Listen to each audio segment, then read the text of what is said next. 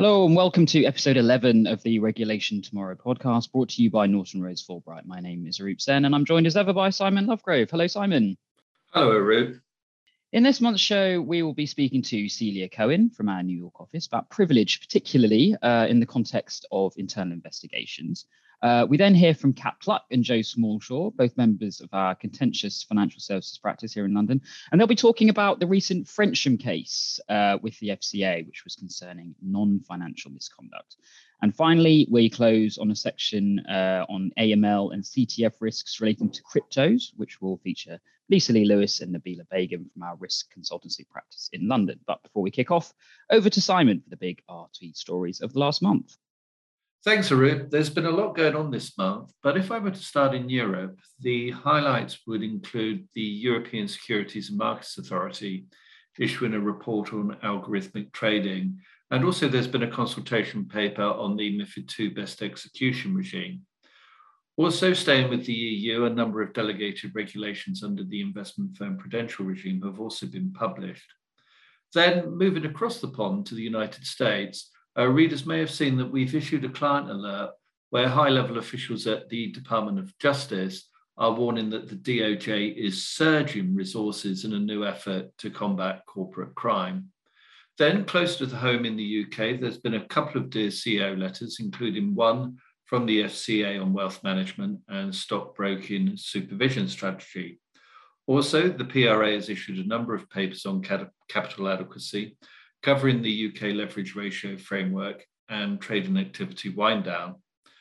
Finally, two other items worth noting this month was a new FCA webpage setting out the regulator's expectations of firms engaging in remote or hybrid working.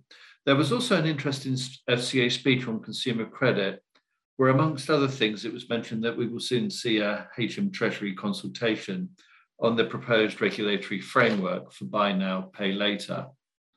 In terms of key events for the remainder of this month, it's perhaps worth noting three things. First, on the 15th of October, the limit for contactless card payments rises to £100.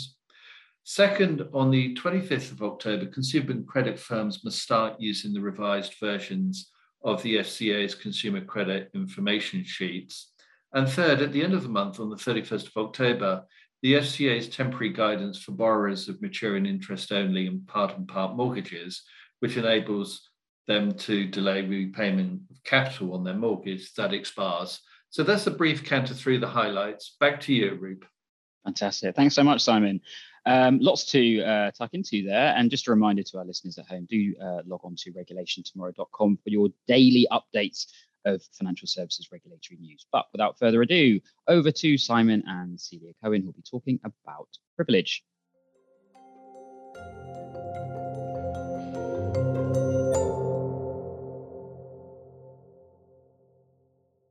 When it comes to multi-jurisdictional investigations, a key challenge for in-house counsel is to maintain legal privilege.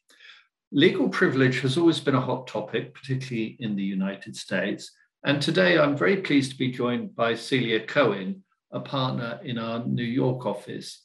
Celia, it's great that you're with us today and to give us your thoughts on this particularly interesting topic. And to start off with, I want to start with a very basic question. Why is privilege in investigations an important topic? Hi, Simon. Thanks so much.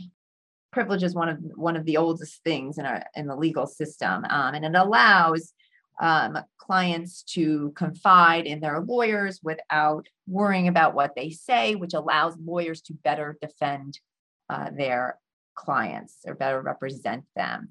And the same with companies. It allows the lawyers to conduct the work and see what's happened without worrying that everything they do is going to be seen by the government or seen by the other side or what have you. And we're talking now both about, when you say legal privilege, about communications with clients, as well as work product privilege, which protects the work that you do in connection with the case. And I think what is interesting about investigations is that it's a little trickier because in a litigation, if you know from the beginning you know, you're going to file a suit on behalf of a client. Everything that you do for that client, the discussions you have are for the purpose of preparing for litigation. And so it's a little bit easier in those instances to protect privilege, because essentially privilege has to be, you know, a communication is for the purpose of providing legal advice. And the document, again, is work product, is for the purpose of preparing for a case. So it's a little bit more obvious, and it is less challenged, at least in the United States, and I think abroad, in terms of when you have an actual case going on. With investigations, it is tricky because a company may be having a lawyer investigate an issue, but the problem is that there may be a lot of other purposes that that investigation and the information culled from that investigation may be needed in other areas of the bank. For example, compliance. Compliance needs information from the investigation to do their job, just as human resources needs the information to make decisions about employees. And you might have internal investigators who are not lawyers, who have also some kind of, at least in the United States, suspicious activity reports or the comparable one abroad. And so that's why it's very difficult, because how documents are shared around the company may lead to waivers. And I think that this is interesting because obviously, you know, people, clients or companies do not want to be in a position where they're unknowingly waiving it. So you need to be really careful about what you're doing and how you're protecting them. And also investigations, as you mentioned at the beginning, even if it's in one jurisdiction, sometimes spread to other jurisdictions, and, you know, or are multi-jurisdictional from the beginning. And so in those cross-border investigations, you need to know the nuances about each country and be treating the information, trying to be the most conservative about the information for the most conservative countries to protect it.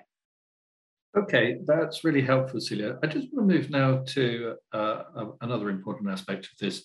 What are the limitations concerning attorney-client work product privilege? Look, I think that privilege, you have to be careful because the extent that you call everything privilege, right? Just because a lawyer, let's say, is copied on an email, and this happens a lot of times at companies, that does not necessarily make the email privilege. And so that aspect, understanding that, is important to understanding the limitations of privilege and making sure you protect things that need to be protected. For example, you may have a lawyer on there and the business is talking about business decisions and they're copying the lawyer. That doesn't make it privilege. What makes it privilege is if the lawyer is being asked a question and needs to provide legal advice, then that would be privilege. Same thing in a document. If now, typically in an investigation, if it's just a lawyer and client and the client is telling the lawyer what happened, the entire memo will be privileged. However, to the extent that information from that memo is shared with other people at the company, it could prevent, it could lead to a waiver argument. So, you know, when I was in-house, I would always make sure that the lawyers added some mental impressions and thoughts so that we could distinguish it from other outlines that others at the company may need, which really just would have the facts. Thanks, Celia. Just to move on to my third question now. How is privilege different in civil litigation? Right. So I touched on this a little bit before. It's different, as I said, because the purpose of the investigation may not be just to provide legal advice. And I think what, when you have a litigation, it's much easier. Everything is geared towards preparing for a case. And that argument is much more solid to protect those communications. Whereas in an investigation, first of all, there are investigations that occur at companies when the government may not be investigating at the time, but you've got to think about what happens if the government comes and what needs to be protected by privilege. And so I think it's very different because you have to be very careful about which investigations you really need to be privileged and which ones do not. So if you have an employee issue where there's, let's say, a complaint about a manager's actions or something of that nature, you may decide that that is not necessarily that the lawyers don't have to be on it, or even if the lawyers do, you know, it's very important in that case for, let's say, the human resources people to be there. So the privilege, you know, if there is a waiver argument, it may not be terrible for the company. So you may not take as many strong measures. And then the flip side would be another case where, you know, the government is coming in, or the government already is there, or the regulators. And in that case, you know, instead of having, well, the in-house lawyer can create privilege, you may want to make the privilege ironclad in that instance and hire outside counsel and do not have anyone present in the meetings who have a different purpose other than for providing legal advice. So just the client and the lawyer, rather than the non-legal investigators, compliance, or human resources. And then the question is, well, how do we get the information to those people so that they can do their jobs? And that has to be done very carefully. It could be oral downloads with specific facts that they might need, so that there's not this sharing of information through documents that could lead to a waiver argument. So I think it depends on the matter in investigations, but you have to be strategic. And because the extent companies call every investigation privilege, they're going to run into issues with regulators. Okay, and one of the key questions our listeners will have is, what should you do to protect communications work product documents during an investigation? What are your thoughts on this? Yeah, I think that really, as I said, you need to be strategic. You need to look at the type of case, look at the communications, and ask yourself if it really needs to be protected. The more you slap on privilege, the less protected it's going to be. It has to be thought out that this is the purpose of providing legal advice, and what is that? What is that advice? What is this for? And so I think that you need to be strategic about the cases, and strategic about the way in which you share information to other stakeholders within the company, including the business, including compliance, including human resources. And then with respect to regulators, I think that you need to be careful in terms of many regulators do not like to hear that certain things are privileged, and because they're so used to the bank opening themselves up to their records. And so they want you to cooperate and you want to be cooperative, but you don't want to give over everything that may lead to a waiver. So again, being strategic about it from the beginning. In the United States, at least, there is a statute that allows production to a regulator. The statute is 12 USC 1828. 8X, and that's for financial institutions specifically, that they may share privileged information with certain banking agencies, certain federal banking agencies, or the CFPB, the OCC, the Fed, state bank supervisors, or foreign banking authorities. So they can do that without waiving privilege. You touched on this earlier. How can you maintain privilege whilst cooperating with the government? Yeah, so that's a perfect question, because as I was just leading into that, really, because with the regulators, you're trying to be cooperative. So one way with the regulators is you can share it under certain statutes, or try to get them the information they need in any way you can, with, again, by differentiating documents with mental impressions and not turning those over. When you talk about the government, as in, let's say, the Department of Justice, they are not permitted to ask you to waive privilege. They're pretty respectful of it, but of course you need to convey the information. Again, it's important to be careful about it, be mindful not to waive it, to get them maybe facts without, again, disclosing the, even though, you know, if the facts are obtained through an attorney-client interview, the whole thing is privilege. But if there's a way that you can do it, or that the facts could have been obtained in a different way and those disclosed to help with cooperation, that is a way to do it. There used to be an ability to give an oral download to the government that would not waive privilege, but there has been a case that basically now says that if you do that, you waive privilege. So you do have to be careful. Thanks, Celia. That's really helpful. And just to finish, I understand you've been working on a new cross-border guide on legal privilege. Yes, at Norton Rose Fulbright, we put together a guide to handling, it's called the Legal Privilege in Investigations, and it touches on a lot of what I said, but is a great guide because it goes country by country. And that guide can be found on Norton Rose website, specifically the NRF Institute. You can just register on there and download the guide. And it's great because if you do have a cross-border investigation and you're dealing with a jurisdiction you're not familiar with, you can just look it up and it has all of the basics and all of the extent to which privilege applies in each of those jurisdictions.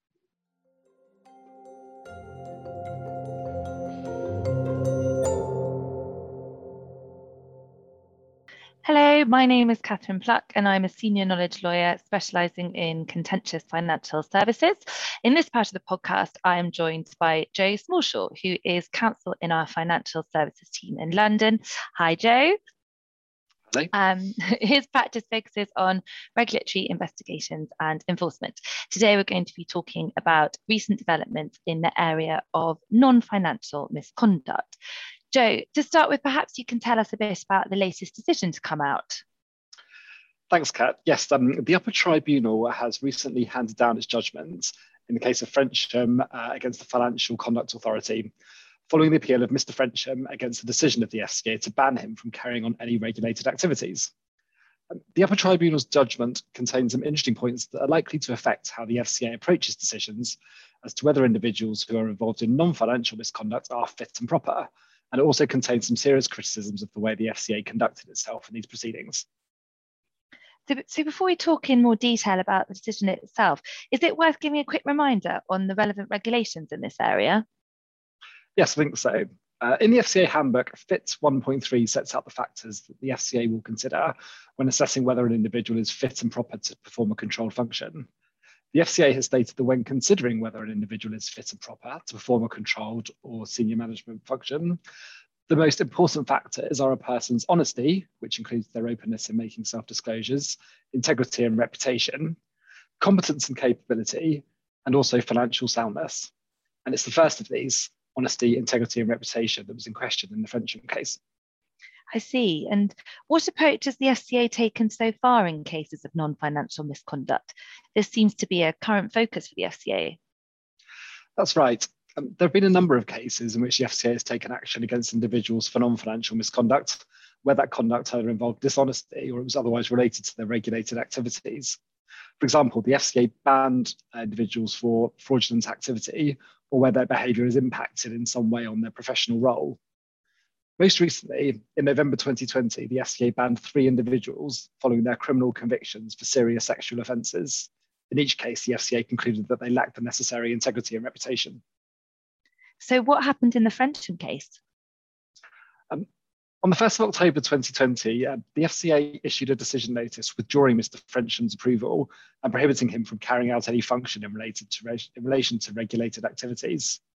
The FCA considered that Mr. Frensham was not fit and proper due to the fact that on 10th of March 2017, he had been convicted for a sexual grooming offence. As with the other individuals that were banned in November 2020, the FCA concluded that he lacked the necessary integrity and reputation. Mr. Frensham then referred the FCA's decision to the Upper Tribunal.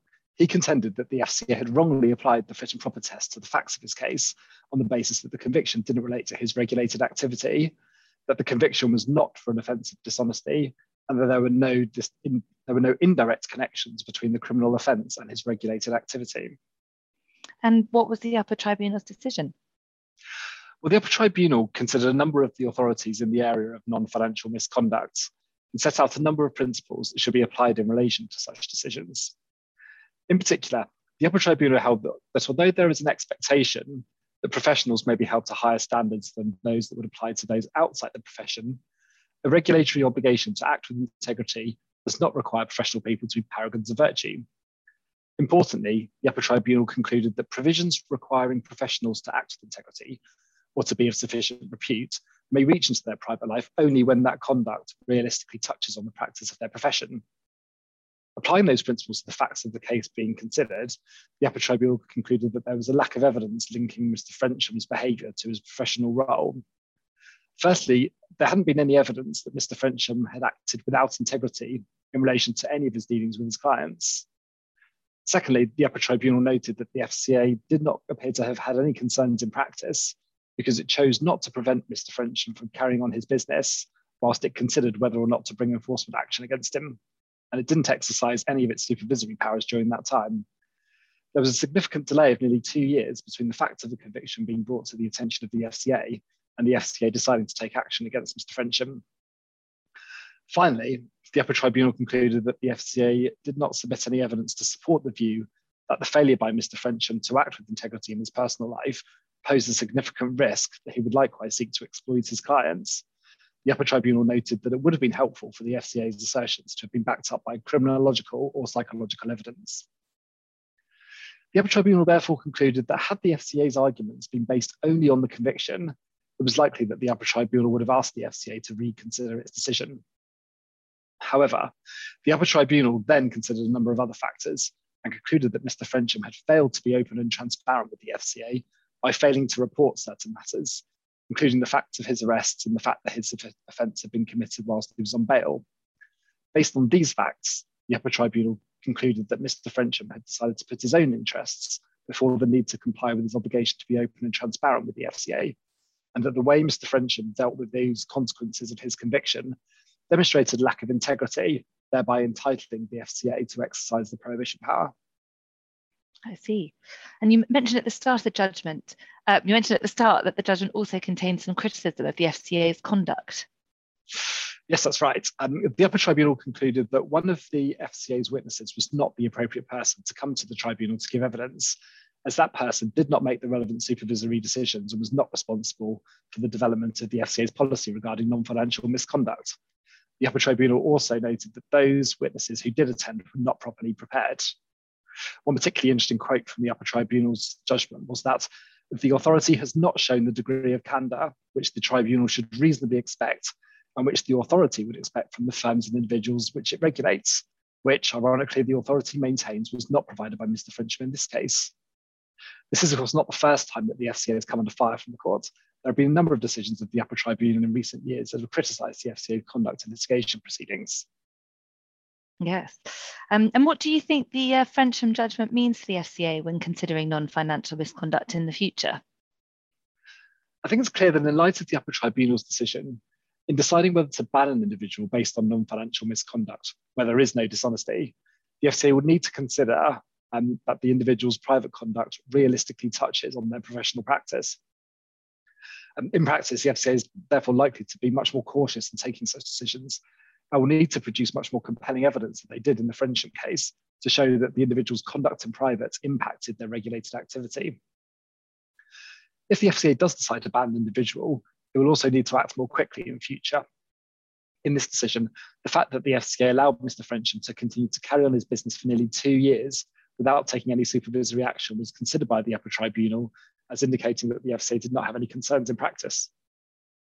And presumably this decision may have implications for firms in relation to their dealings with individuals who have been convicted or involved in other non-financial misconduct and doesn't involve dishonesty or is linked to their work in some way. Absolutely. Potentially this decision could have an impact on the decisions that firms have make in respect of whether a current, previous or future employee is fit and proper. Firms will have to consider whether non-financial misconduct that does not involve dishonesty and is not linked to the individual's professional role should be taken into account as part of a determination as to whether an individual is fit and proper.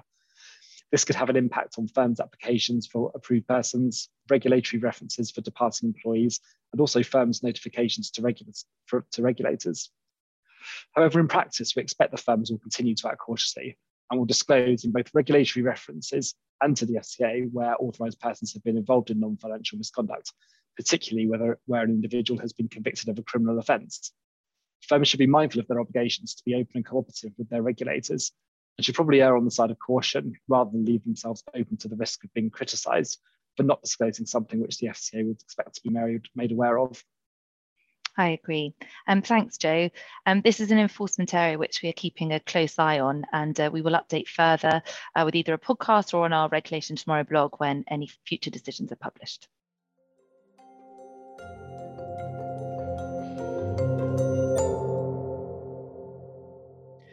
Now, in this section of the podcast, I'm delighted to be joined by Lisa Lee Lewis, who's Head of Risk Consulting Advisory in EMEA, and Nabila Begin, who's a Financial Crime Manager in the same team. In this section of the podcast, we'll be looking at upcoming AML and CTF changes, which UK crypto asset businesses should look out for, as well as whistleblowing and enforcement trends, and finally an update on the global AML CTF environment. So I will now hand over to Nabila and Lisa. Hello, Nabila. Hi, thank you, Arup. So we'll begin with regulation of crypto assets. So the regulation of crypto asset sector is still relatively new. Are there any updates coming up that we should look out for, Lisa? Thanks, Nabila. Yes, so in the UK, the HMT consultation on the amendments to the money laundering, terrorist financing and transfer of funds regulation has just closed. And if the proposals are implemented, will lead to key updates to the AML CTF regulations of crypto asset businesses. The updates we expect to see relate to an expansion or clarification of scope of crypto activities and products. In particular, HMT's proposed travel rule, which was triggered by FATF's update on existing recommendation 16, concerns cross-border and domestic wire transfers. Now, the travel rule requires that countries ensure that financial institutions send and record information on the originator and beneficiary of a wire transfer, and that this information remains with the transfer or related message throughout the payment chain. The idea is that this information will enable financial institutions to detect potential money laundering or terrorist financing activity by ensuring that the identities of the partners party to the transaction are known, and can facilitate investigations by law enforcement by ensuring that appropriate records of these transactions are kept. Now, a number of queries have been raised around data privacy, around definitions, and scope of intermediaries. Great. I think in addition to this, regulators and industry bodies are holding various roundtable events with crypto asset businesses and industry advisors to discuss the current and future crypto landscape, associated risks, mitigants, and regulatory frameworks, including the opportunities and challenges that are presented around regulating crypto asset businesses and activity. Yes, definitely, Nabila. This is a clear signal that the financial services industry as a whole is really looking to further understand crypto businesses more generally and the risk posed, but particularly what and how future regulation looks like in this area, which indicates that we will certainly see a number of updates and changes in the very near future. Yeah, sounds like there's a lot to come, and I'm sure we will continue to keep you updated via our podcast and Regulation Tomorrow blog posts. Now to our next topic. Lisa, could you give us your thoughts on whistleblowing and enforcement trends in the UK in relation to financial crime? Yeah, sure, Nabila. Thanks for that. So just to give you a bit of a summary in terms of the figures, in 2020, there are over 1,000 cases where workers raised concerns about a wrongdoing or malpractice, and whistleblew to the FSA about a variety of concerns associated with potential regulatory wrongdoing in the financial services sector. Our concerns covered a wide range of topics, but ranged from AML, ABC, fraud, market abuse, KYC, compliance, and other areas. So it's likely that this trend will continue given the change in working environment. Similarly, between 2015 to 2020, enforcement action was taken against UK firms, which again concentrated on a variety of financial crime systems and controls related issues. as well as issues around retail and wholesale conduct, culture and governance. In particular, last year, the FSA issued 203 final notices. 187 of these were against firms and individuals trading as firms, and 16 against individuals. The FSA had used their enforcement power to secure 217 outcomes, of which 208 were civil proceedings and 9 criminal. They had also imposed 15 financial penalties, totaling over £200 million. Okay, so that is very interesting. And what would that signal in terms of things to come from the FCA? So it's clear that these failings in AML, ABC, KYC, fraud and market abuse systems and controls, put together financial crime failings, will continue to be a core set of focus area for the regulators. And it is evident the regulators are willing to use all of the enforcement powers available to them and bring civil or criminal proceedings against a firm and individual. Now, we've seen a lot happen this year. The FSA stated that if required, the FSA will set standards tougher than the rest of the world if required. The Director of Enforcement at the FCA has made various speeches over the last year regarding culture and purposeful AML controls. The speech relating to conduct effectively took tone from the top and made it into the tone from within the firm. So the importance of purposeful AML controls explained the requirement to have controls in place that are designed and operated effectively and calibrated to each individual firm's risks. In addition, there were 2 DSEO letters, one in May on retail banks' financial crime control failings, and another in September on trade finance controls. Both of these letters emphasise common weaknesses in key areas of firms' financial crime systems and controls frameworks, such as governance and oversight, risk assessments, due diligence, transaction monitoring, and suspicious activity reporting. And persistent failings have resulted in regulatory interventions, such as requiring firms to appoint a skilled person to carry out a detailed review, or business restrictions and or enforcement action by the regulators.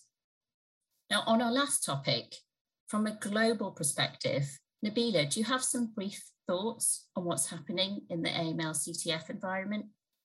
Yeah, thank you, Lisa. So I'll take Australia to begin with.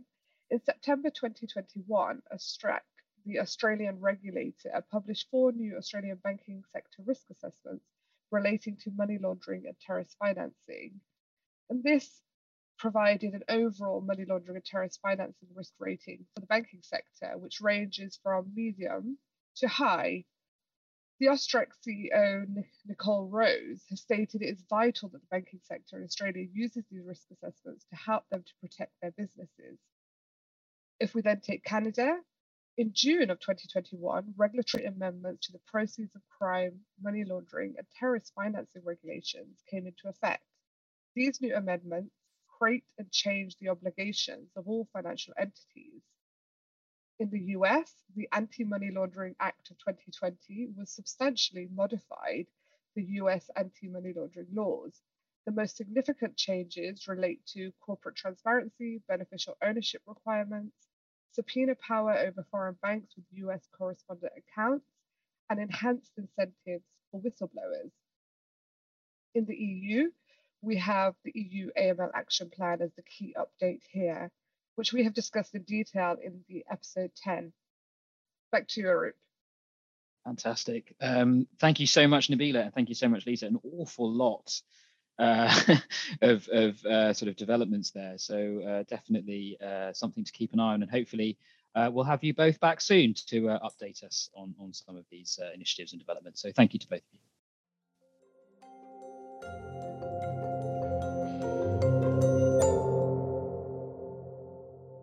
Thanks to all of our speakers, and thanks to you for tuning in. Just a quick reminder, we've got a few mini RT Plus podcast series out at the moment, so do look out for those. We have the IFPR series, and there will be a follow-up series to that coming out in due course. We also have the Evolution and Divergence series, which focuses on the markets regime in the EU and UK, looking to see how these markets, which are now independent of each other, how they evolve over time and what scope that leaves or potential divergences. So do look out for that as well. But until next time, take care. We'll see you soon.